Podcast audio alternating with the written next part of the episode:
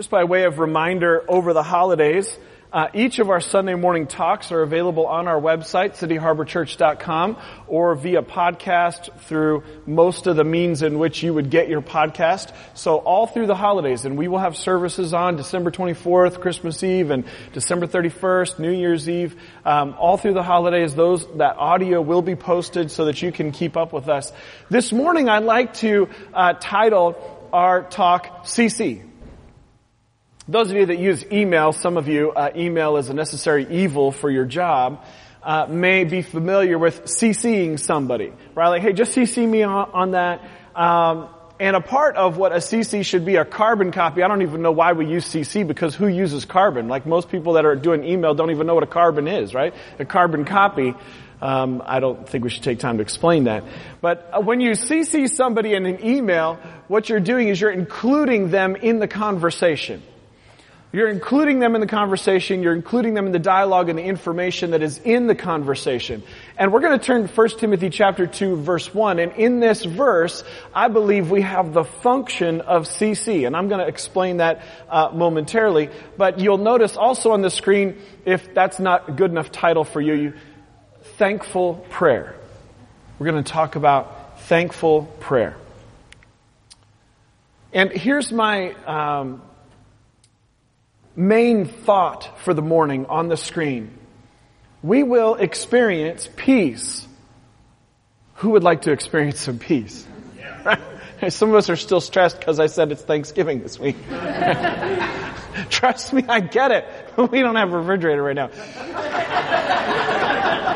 we will experience peace and see change when we thank God for the people in our lives and pray for them.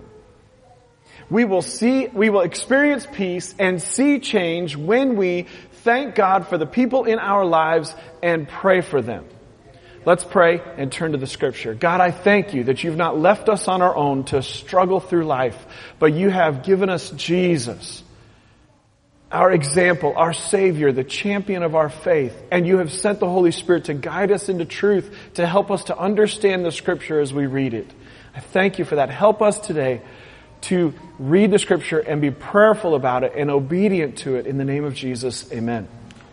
On the screen you will see 1 Timothy chapter 2 and verse 1 which says this, I urge you first of all, and some of you recall our first series and we've talked about the Greek word first and how that means not only the very first thing you do in order, but also first in rank and in importance. This is, in other words, this is a highest importance thing. I urge you first of all to pray for all people. Now I know we would prefer that that said pray for the people you like.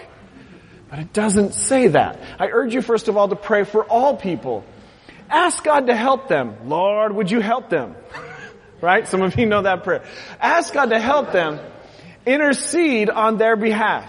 Intercede means to stand in the gap, to be a mediator, to stand in between, to say, Lord, I, am going to make request for them on their behalf. Intercede on their behalf and give thanks for them. Now, most often we will take on a block of scripture, a larger passage, if you will, on a Sunday morning. Today, I think this is a mouthful. We're going to try to tackle this one verse. Are you with me? I see that we, we see some phrases in this verse that seem very challenging. And what I'd like to um, invite you into this verse with is some con- context, some information about what's going on, who's talking, but also just kind of a heads up that listen, there is power in this verse and in this exercise, which may seem challenging, that can bring change to your life. There is a secret to better relationships. There is a secret to peace and joy and grace and strength so that your life doesn't need to be like the movies about bad holidays. Okay, some of you don't watch movies apparently. There is a secret that is found in this verse that is very helpful. Uh, let me uh, first just refer to, I know we're in the Thanksgiving season. We've seen a lot of different social media exercises um, about giving thanks for things. And I just want to talk about this just real quick because the truth of the matter is that research shows that being thankful can help you experience less stress and feel happier in your life. How many of you would like to feel less stress and be happier? Right?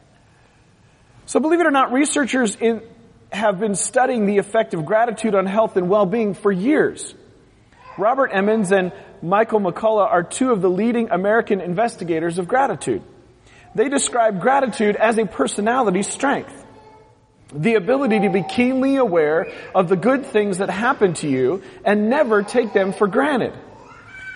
Grateful individuals express their thanks and appreciation to others in a heartfelt way, not just to be polite. If you possess a high level of gratitude, you often feel an emotional sense of wonder, thankfulness, and appreciation for life itself. Researchers are finding that individuals who exhibit and express the most gratitude are happier, healthier, and more energetic. Grateful people report fewer symptoms such as headaches, stomach aches, nausea, even acne. Spend more time, and they spend more time exercising. That just sounds weird, right? And the more a person is inclined to gratitude, the less lonely, stressed, anxious, and depressed he or she will be. Martin uh, Seligman, a researcher and teacher at the University of Pennsylvania, is considered the father of positive psychology. He developed an inventory of the, the an inventory, the VIA, which stands for Values in Action Survey of Character Strengths, which allows individuals to explore character traits and rate their personal strengths and aspects of happiness. He noticed that when an individual had an insufficient appreciation of good events and an overemphasis on bad or unfortunate experiences, it greatly undermined their serenity, contentment, and satisfaction with life. Seligman conducted research with his students using one of the exercises that Emmons and McCullough developed in their experimental, experimental investigations, namely counting your blessings. When they, when they asked, when asked to write down five things for which they felt grateful for once a week for 10 weeks in a row, exciting results emerged. Students reported feeling less stressed, more content, optimistic, and satisfied with their life. These were similar to findings of other researchers which showed that participants who counted their blessings on a regular basis became happier as a result. Even more interesting, when Dr. Seligman then asked his students to write gratitude letters to significant individuals in their lives and conduct gratitude visits where they read those letters out loud to the recipients, it fostered not only increased feelings of joy, but also a closer meaning and pleasure derived from the relationship. It would appear that counting our blessings on a regular basis can improve our moods and overall level of happiness and health but expressing that appreciation to others will do so even more. And the good news is that noticing, appreciating, and expressing our feelings for life's little blessings can produce just as much benefit as noticing the monumental moments. So it certainly seems that developing a higher level of gratitude is emotionally, physically, and mentally rewarding. Now think about that.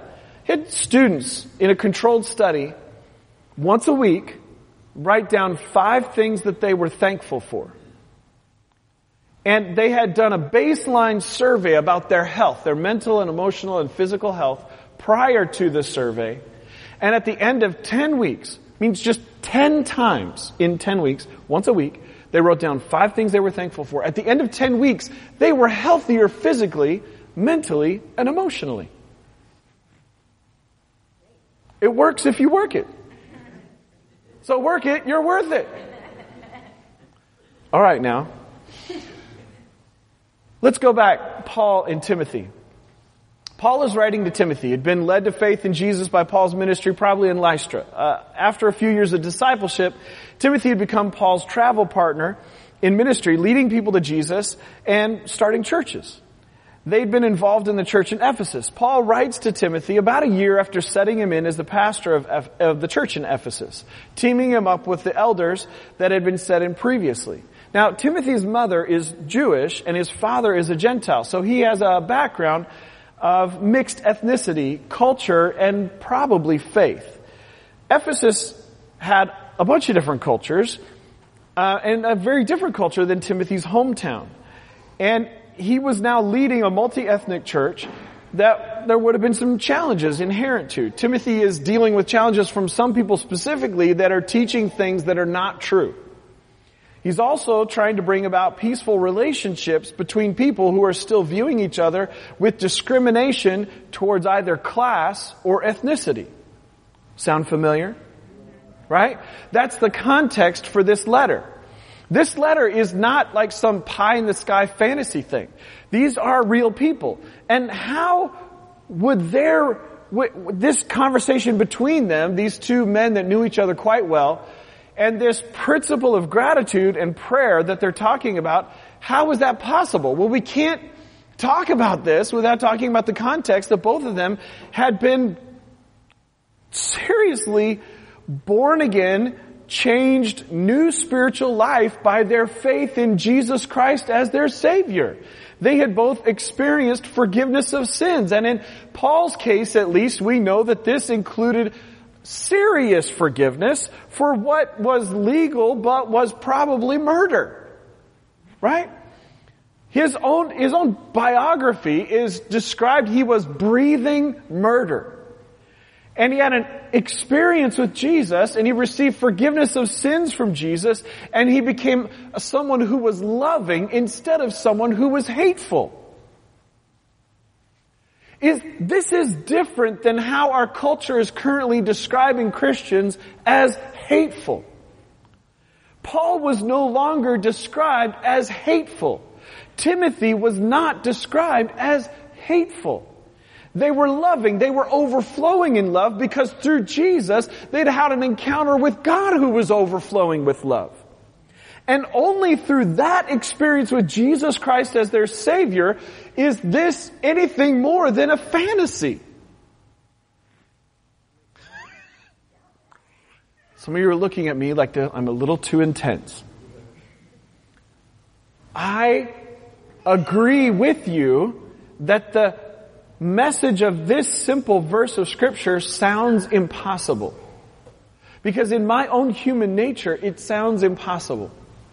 But what I'm trying to explain to us is that if we have had a salvation experience with Jesus Christ where we are changed, the rubber meets the road somewhere.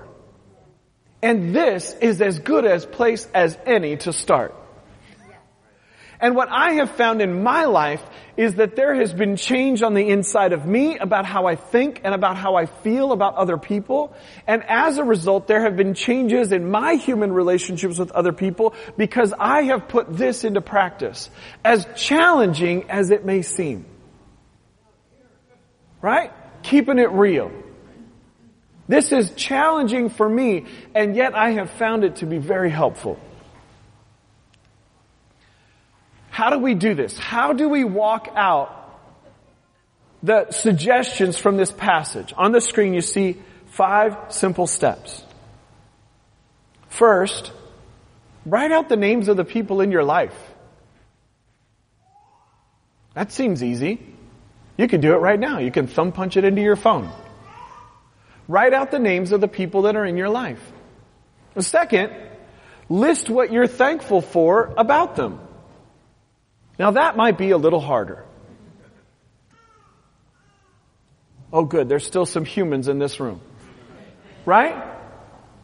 And I, I want to just pause for a second. This practice has also helped me when I'm grieving the death of a loved one.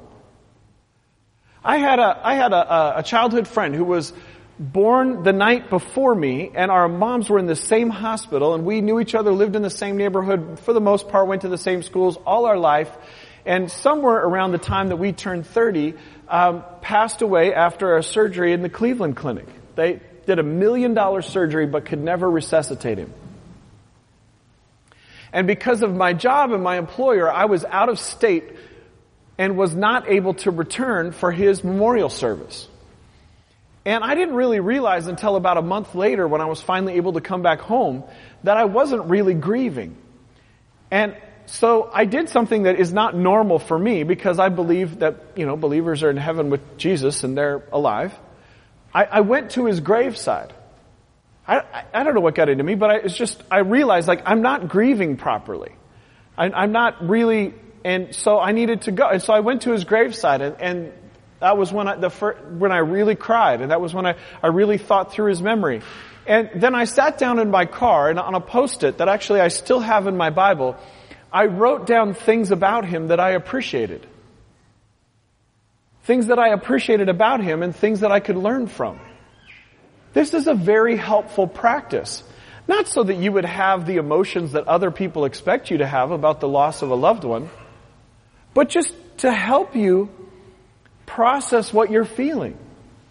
Is that, am I making any sense? See, one thing that I, you will find about me, if you, if we have real conversations about these things personally, is I'm the last person to tell you how to grieve. How, how to feel, how long it should take. I just don't believe in that. We're all humans, and God knows us better than anyone, and a loss is a loss. Now I believe that God can help us, and we obviously we talked about that on Friday at Ronald's memorial service.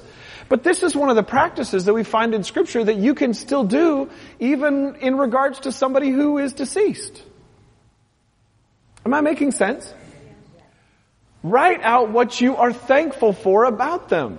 Because that, it, we need to understand the sentence structure of the text. Greek does not work like English.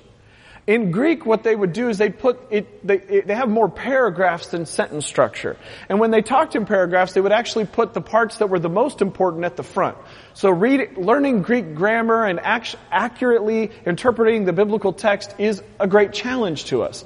But it's important for you to understand that this text is not like in order. First you do this, then you do this, and then you do that. It's, this is one practice that you would do together and you would maybe and, and, particularly for Jewish believers that spoke Greek, they would um, their storytelling model and the way they would think, they would actually not start at the beginning, but they would start in the middle, work their way to the end, come back to the middle, work their way to the end, and then go to the beginning. That's how Jewish thought works even to this day. That's how the text works.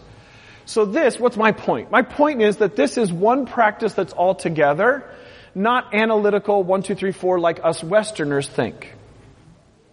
Is that helpful? I'm sorry if it's not helpful. My point is, giving thanks for other people is an essential part of this practice and you can do it first. So list the names of the people that are in your life. List what you are thankful for about each of them. Set aside time so that this can be a meaningful practice. And it doesn't have to be something heavy. It can be something silly.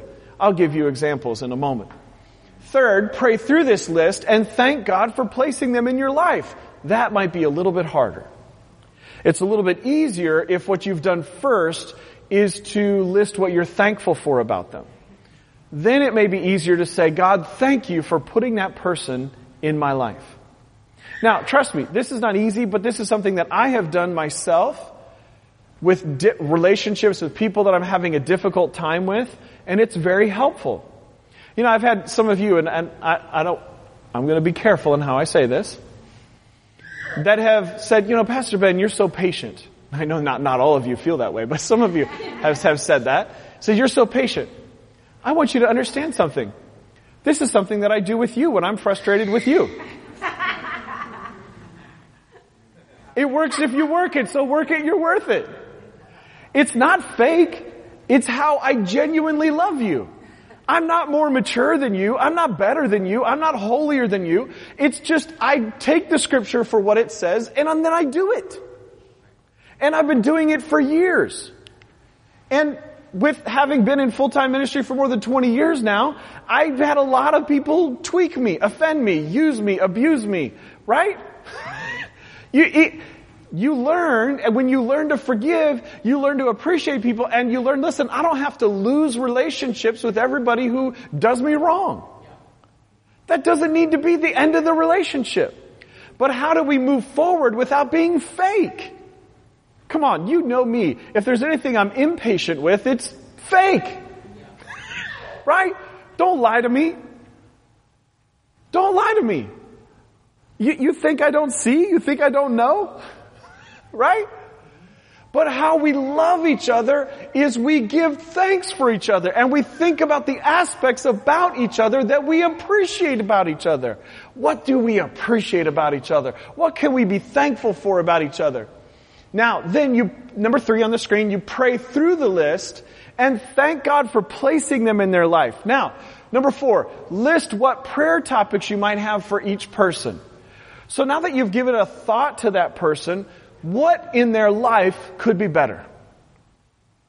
Do they need a healing miracle? Do they need a better job? Is there a need for peace in their home, peace in their mind? Do they need a car repair that they can't afford? What, what is it? What could be better about their life? Write it out. Write it out. This exercise will bring change on the inside of you. Then pray through that list. Bring the list to God and ask God for change in those areas that you listed out. I know this is a new idea, but I think it's helpful. Now, the essential ingredient in this process is a faith prayer over a stress prayer. When we create prayer lists, this person needs a miracle. This person need, needs a job. This person needs whatever. We can stress pray instead of talking to God like He's actually in control. So it's okay to stress pray, especially when you're early in your walk with God. God says, come, come, come, right? With a childlike faith, come, come.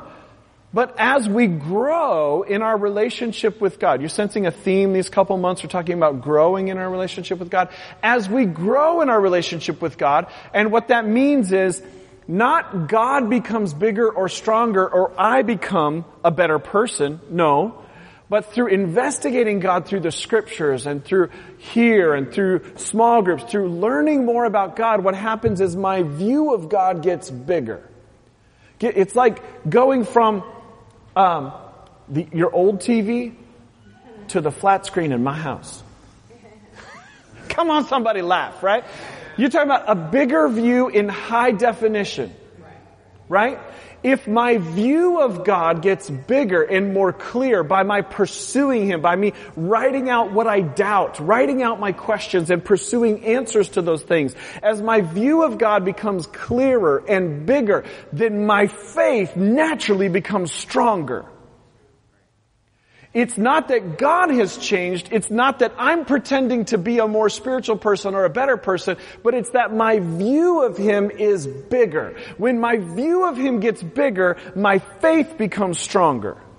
And then this exercise of thanking God for people, the ornery people, the nasty people in your life, and praying that something good would happen for them becomes easier because now I can see God is bigger than their behavior, than their addiction, than their, than their stealing from me, than them gossiping about me.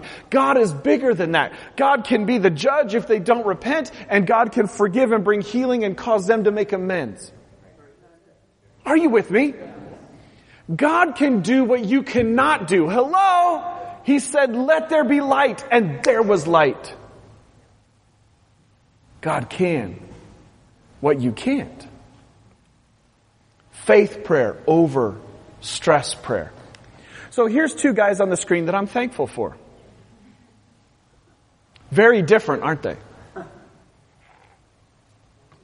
On the right, you see my friend George Hopkins. Some of you met George Hopkins at the Ethnos conference, a pastor in Baltimore City. Great friend of mine. I love George. Love his family. Love his perspective. We've been in a lot of community meetings together. We've had a lot of private conversations together. Been in a lot of prayer meetings together. I love George. I love George for a few reasons, but one reason that I love George is that he sees Baltimore City as it truly is, and yet he sees with eyes of faith.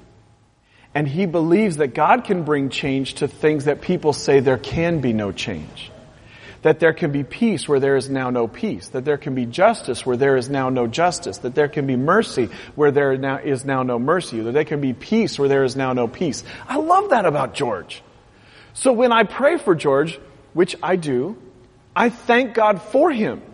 And when I think about him, here's what happens. We're not even talking. We're not even texting. But I'm feeling encouraged by who he is. And it's not a fantasy, it's because I've taken time to process, to think through the things about Him for which I'm thankful. And I'm like, man, I'm encouraged. And then the next time I see you, I say, man, you encourage me so much because of bop, bop, bop, bop. Wouldn't you like to have somebody else say that to you? And it not be flattery or fantasy or trying to get something out of you, but it be real?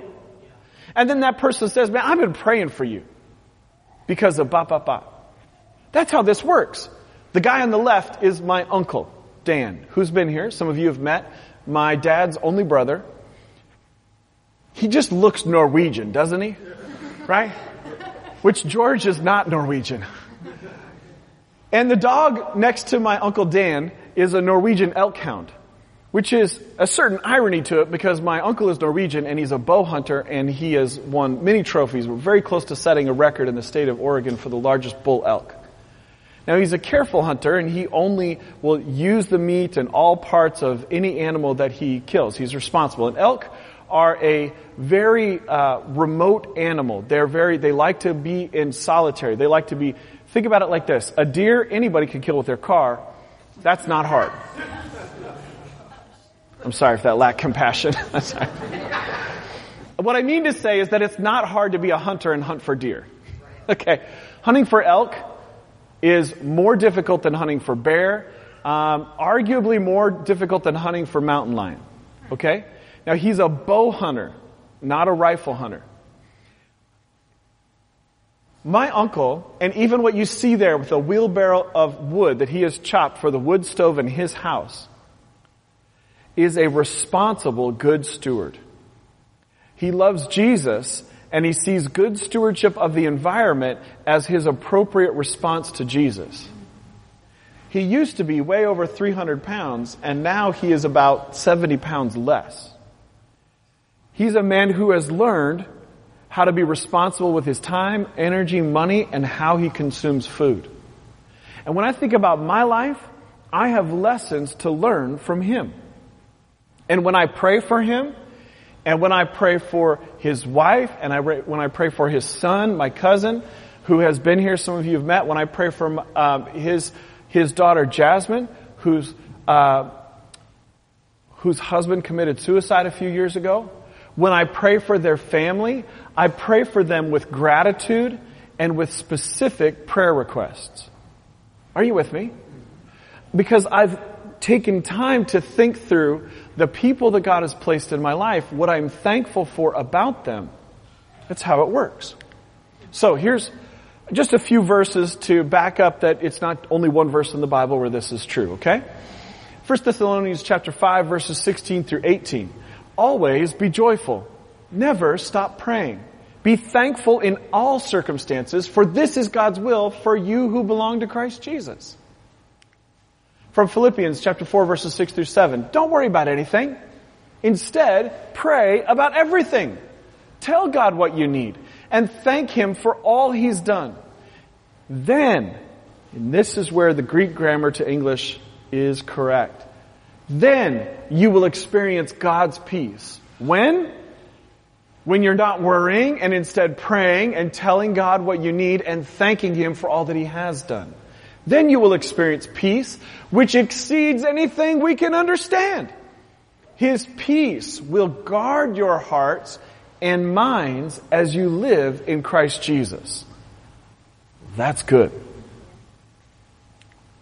Colossians chapter 4 verse 2. Devote yourselves to prayer with an alert mind and a thankful heart.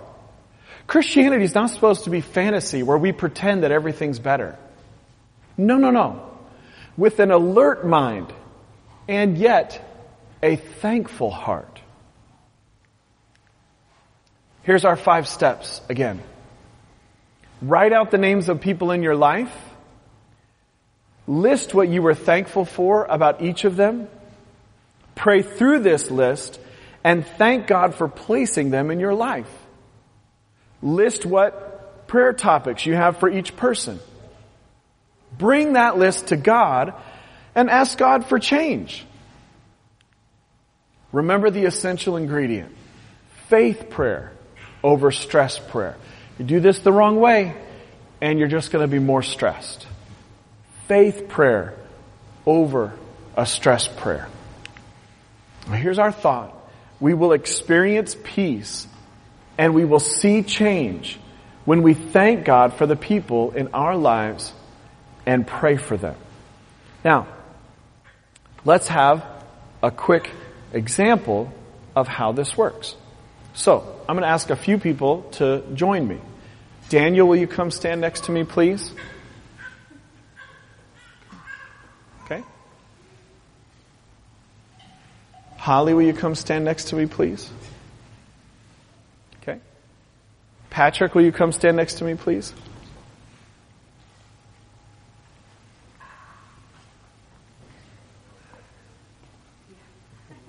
Look at these wonderful people.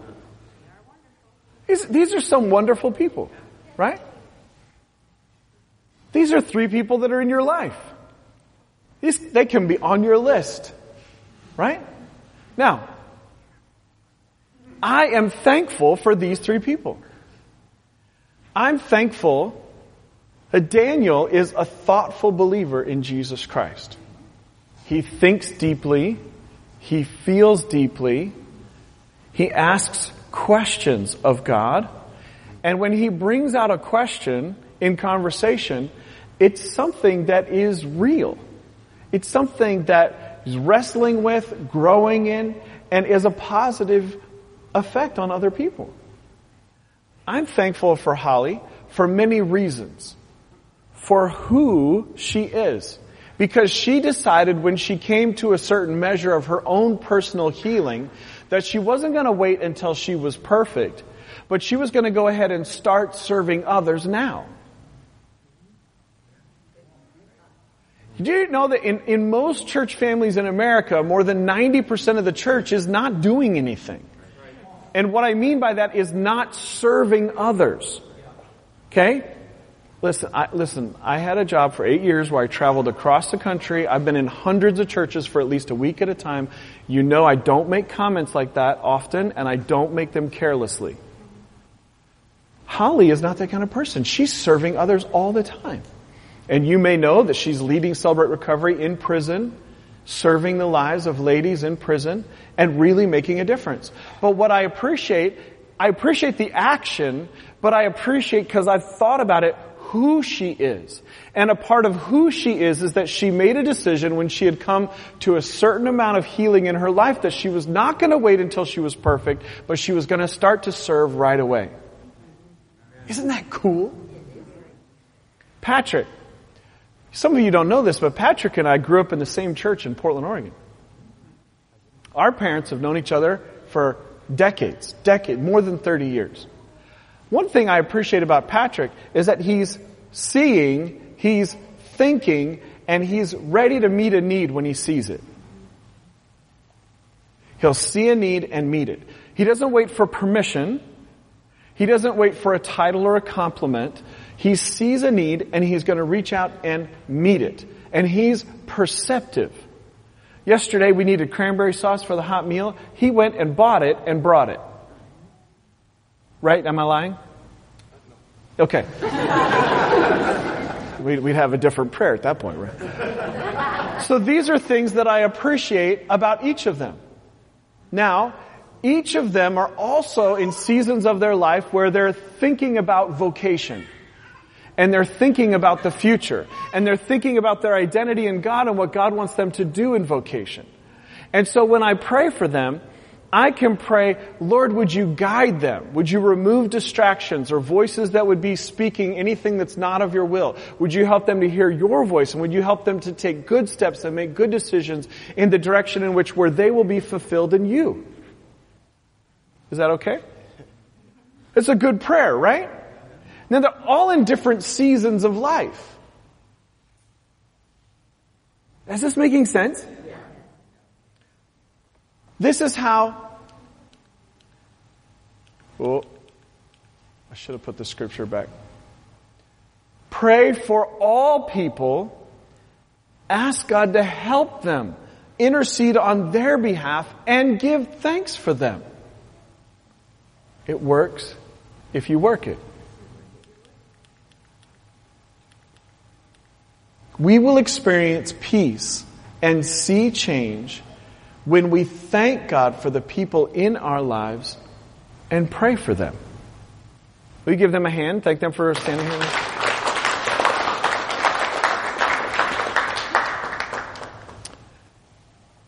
I'd like to close in prayer. And after, when I pray, that doesn't mean leave. I've got an announcement after, after prayer, okay?